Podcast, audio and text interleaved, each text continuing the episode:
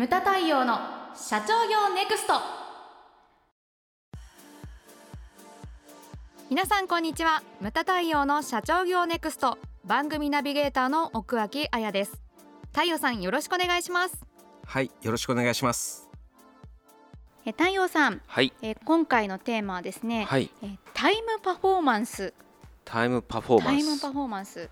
あのよくね、略してタイパとかね。あのコストパフォーマンスっていう言葉ありますけれどね、はい。ココスパコスパ一切じゃないですか、はい。まあそれと今タイムパフォーマンスタイパというのが、えー結構ね話題になってきてるんですよね。うんん。だから人間せっかちになってきたんですかね。だからほらあの曲とかでもイントロ0秒の曲っていうのが流行るなんていうのが言われたりとか、まあ、情報番組でちらっと聞いたことがあるんだけど、なるほどなというふうな聞いててね感じもしましたね。で調べたんですけどもまあね、でも2019年のビルボードランキングはい。のトップ10以内に6曲がイントロゼロだったんですよね。だから六曲も6曲えー。だからもうえ結構前からっていう感じだなんだけどね。3年前ですよね、まあ、代表的なのが YOASOBI とか、は夜にかけるとかですね、で最近で言うと,、えー、と米津玄師さんとかあとは Ado アドアドはい。あのほら「ワンピースの歌ですね、はい。えう歌でしたっけ、うん。はい。あんなのがまああの流行ってるというふうに言われてます、まあ、イントロ0秒とかね、うん、あと今はほら我々これやってるの、まあ、この番組は音声じゃないですか、はいそうですね。それからあと YouTube とかね。う、ん YouTube なんかでも最近はほら切り抜き動画なんていうのが結構あったりとか。あーうん。うちもやってるんですよねうん実は。で切り抜きあの動画実験でやったらあまりにも結構再生回数が多かったから、うんうんうん。あのそういったものもやり始めたりとか、であとはその動画とかも倍速の再生？そうですね。倍速で見ますよ。音声？うん。見る、見ます見ます。1.5か2かどっちか。はい。あ YouTube ってできるんだっけ？できますできます。あれ俺そのままほとんど見ちゃってるあ本当ですか、うん。でたまに飛ばしちゃったりするけどね。こうちょっと目いらないみたいな感じで。そう倍速にしたり、うん。あの10秒早送りとかああや使っるたりとか、うん。はい。してみてますね。そうなんですようんね、うんそういうのがあってだからいかにその短い時間で効果を得られるかとか、うん。なるほど、うんだからあのほらドラッカーとかでも勉強会ではい。1時間で分かるドラッカーとかめちゃね人が集まったりとか確かにそうですね。90分でとか、うん。1時間でとか。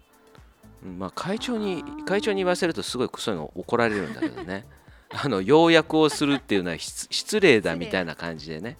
そうそうだから司会でもうんそのほら最後の挨拶で要約する人がいるらしいんだけどもそれに対してめっちゃ怒ってた。確かに気に、ねうん。なります確かにねこの間ね実学のもので東京で話話をしたけど5時間、うんまあ、ちょっと延長して5時間、うん。えー30分ぐらいですかね、はいはい。最後それだけ話して最後お前2分で 要約するんじゃないよみたいな、そうそうそうそう。そういうのはあるかもしれないですけどね。うんあとどんなものがあるかって言ったら、うんうん。まあえー、と私が入ったのが99年入社ですけれどもそこから今に至るまでそのいろんな企業っていうか業種とかでやっぱり高速化っていうのが非常に求められてきてるんですよね。はい。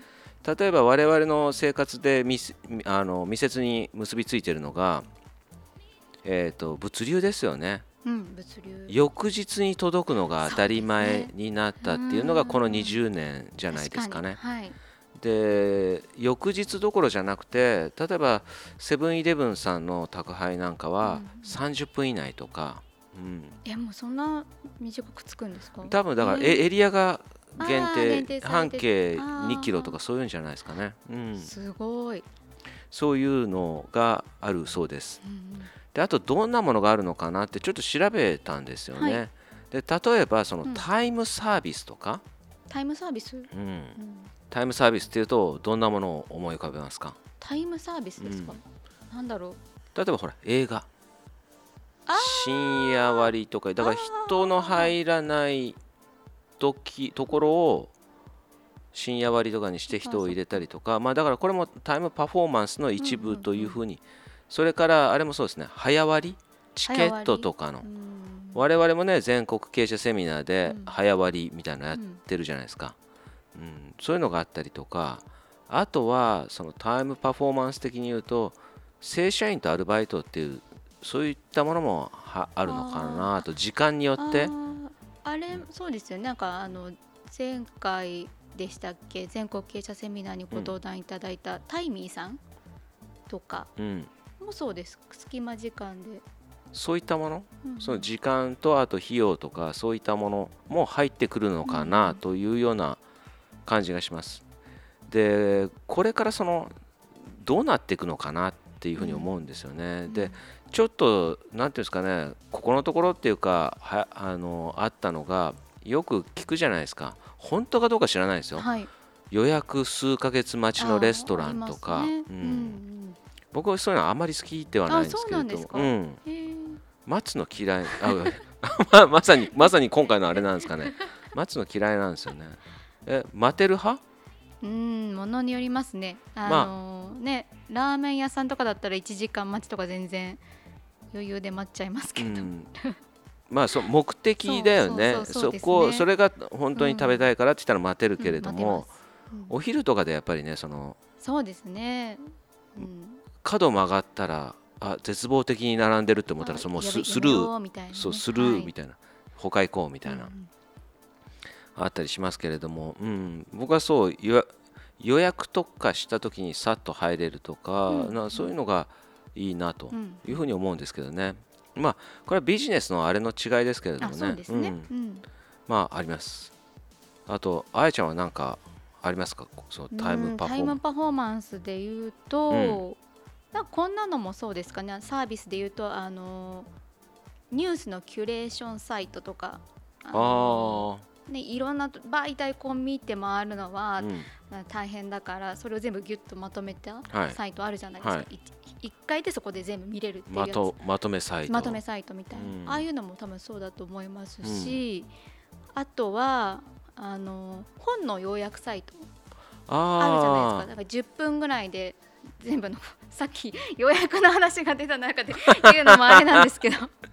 うん、あれ結構私活用していて、なんかいろんなビジネス書を見たいんですけど、うん、あのね、一冊一冊読むのってやっぱり時間かかるから、うん、その要約で見てあいいなって思ったら買うみたいなこともするので、うん、確かに、うん、そういうものもありますよね。まあ、うん、そうだね。だあのだから消費者とかそういったものが、そういうのを求めるようになってきたん。ですかね。そうですね、うん本のその要約のあれのサイトとかあるんだあありますあります。まあ有料ですけど。有料なのね、有料です有料です。そりゃそうだよね。そう あります。うん。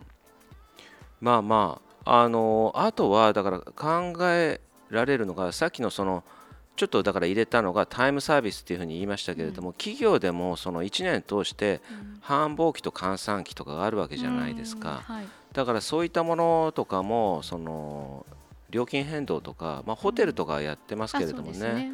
うん、なんかそういったものもあったりとかしてもいいのかなというふうに思いますけれどもね。うん、まあまあタイムパフォーマンスっていろいろ考え方があると思うんですけれども、うん、まあ一向の価値はあるのかなと。そうですね、うん、なんかこう人が手間だと感じるところをこう、うん、ビジネスチャンスにしていくみたいなところはありそうですよね。うん、そういったものも、まあ、あとはさっきも言ったけれどもコストパフォーマンスとかのこう対比とかね。